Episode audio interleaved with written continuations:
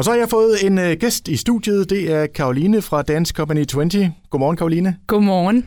Og øh, ja, du var jo også på besøg i sidste uge, og det var jo sådan lige der, hvor jeg stod med det ene bør, øh, ben ud af døren og på vej til, øh, til, til den direkte udsendelse af nu skal jeg jo passe på, hvad jeg siger her. Den vildeste danser, fordi du har været efter mig. Jeg kom til at kalde det Danmarks vildeste danser.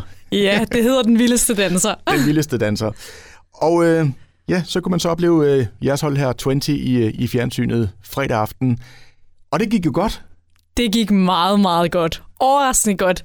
Det var jo så godt, at vi er blevet videre til anden live show, er blevet udtaget til at komme videre til anden live show. Vi fik nok stemmer, så det er jo øh, en lidt vild oplevelse, at vi står i dag og kan sige, at øh, vi arbejder hen til anden live show. Som så allerede er på fredag igen. Ja tak, ja. bare stress mig lidt. det kan vi lige vende tilbage til. Men altså, øh, da vi talte sammen der i, i slutningen af sidste uge, øh, fortalte du jo, at det var, altså, I havde virkelig arbejdet og trænet og gjort ved, gjort ved, men det var også med kæmpe sommerfugle i maven. Hvordan var det lige før øh, startskuddet lød? Jamen, vi øh, kom jo til København onsdag, hvor vi skulle have tre dages sceneprøver sammen med Sonny, som er vores holdkaptajn. Herudover skulle vi arbejde med vores grafik og vores lysopsætning på hele vores show, Alice Eventyrland. Så det var jo tre intense dage og tre lange, hårde dage for pigerne.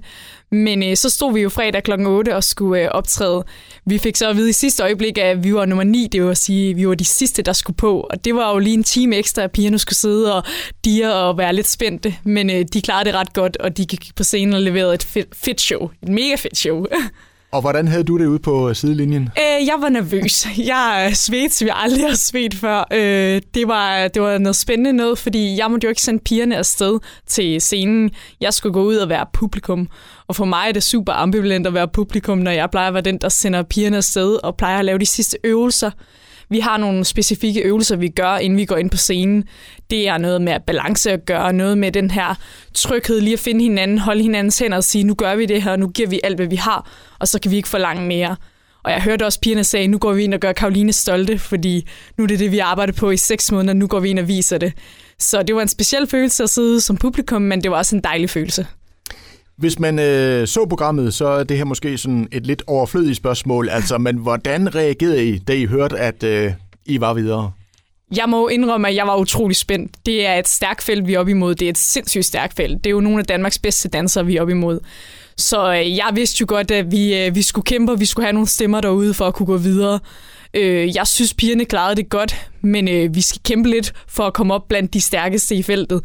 Øh, så jeg var jo nervøs og spændt, og da jeg hører 20, kigger jeg på pigerne, og så kan jeg se, at de er jo helt vildt glade. Og jeg står jo også op og skriger og råber som den tossede danselærer, jeg er. For det er jo kæmpestort for os, og kæmpestort for min danseskole. Ja.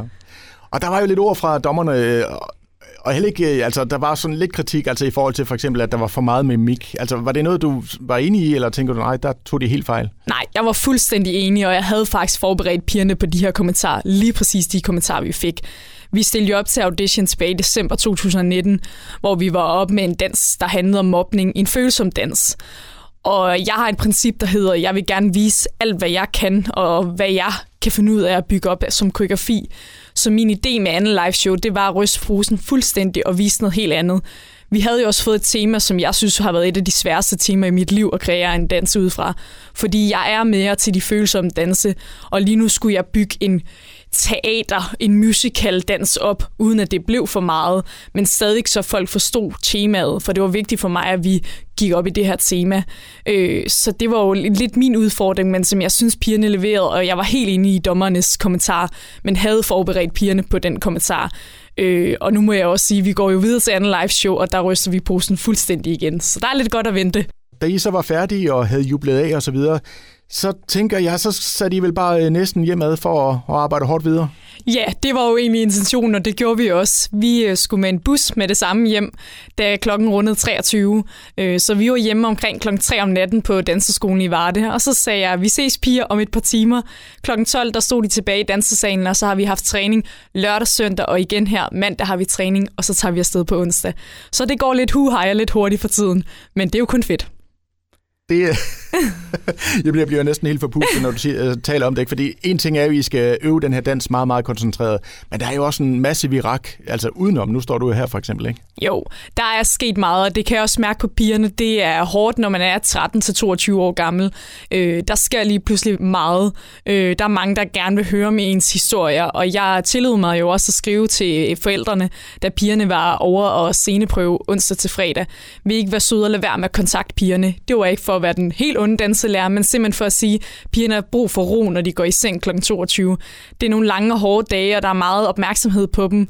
Og når man står til en sceneprøve, så er der spotlys på en i 8 timer.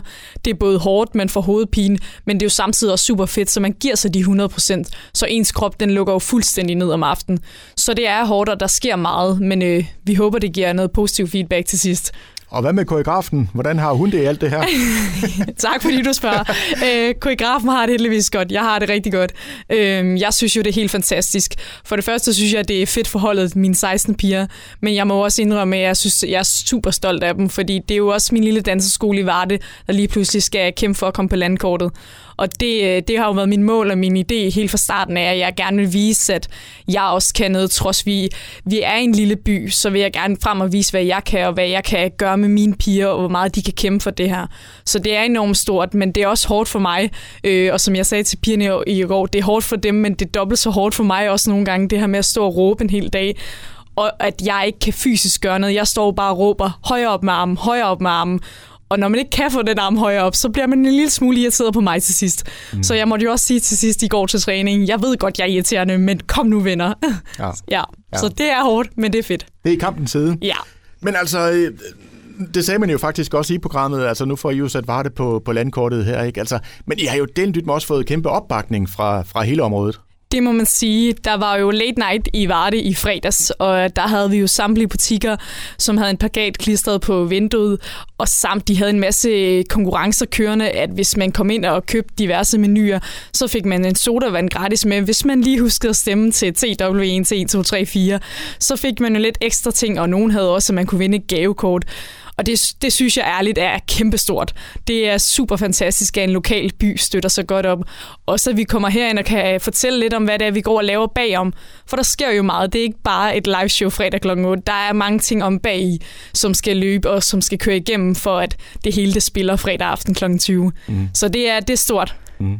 Og vi krydser fingre for, at det endnu en gang øh, lykkedes for jer at komme videre, og håber jo selvfølgelig også på den her gode opbakning, I allerede har fået. Men altså lige sådan sidste spørgsmål her, Karoline, fordi nu er der jo, som du også siger, en masse omkring alt det her, og en masse, man skal forholde sig til osv. Øh, når I så møder ind her lørdag, som I så gjorde her, ikke? Altså, er det sådan noget med, at det, man, alt det, man lige har været igennem, det nulstiller man nærmest ikke, og så er det en helt ny verden, man går ind i? Ja, fuldstændig. Det var egentlig lidt den mentalitet, jeg sagde til fire, pigerne fredag nat kl. 3, da vi vender hjem. Så siger jeg, nu går I hjem og sover, og så møder vi ind, og så ser vi dansen på en helt ny måde. Vi tager det feedback, vi fik med fredag aften af dommerne, det tager vi med ind i den her dans, som vi må indrømme, at den har vi jo arbejdet på i tre måneder. Vi har fået første, anden og tredje live show at vide for tre måneder siden, øh, så vi har jo lavet dansen, men vi har ikke lavet den ned til detaljer for ting nu. Hvis vi ikke kom videre, så vil jeg ikke presse pigerne til at kunne detaljer på den her dans. Så jeg sagde jo, at de skulle møde ind med en ny ny mentalitet, en nyt mindset om, at nu skal vi se anderledes på den her dans. Og det må jeg sige, de gjorde, og jeg føler, at de øh, aldrig har været mere klar til en live show. De, øh, de står skarpt.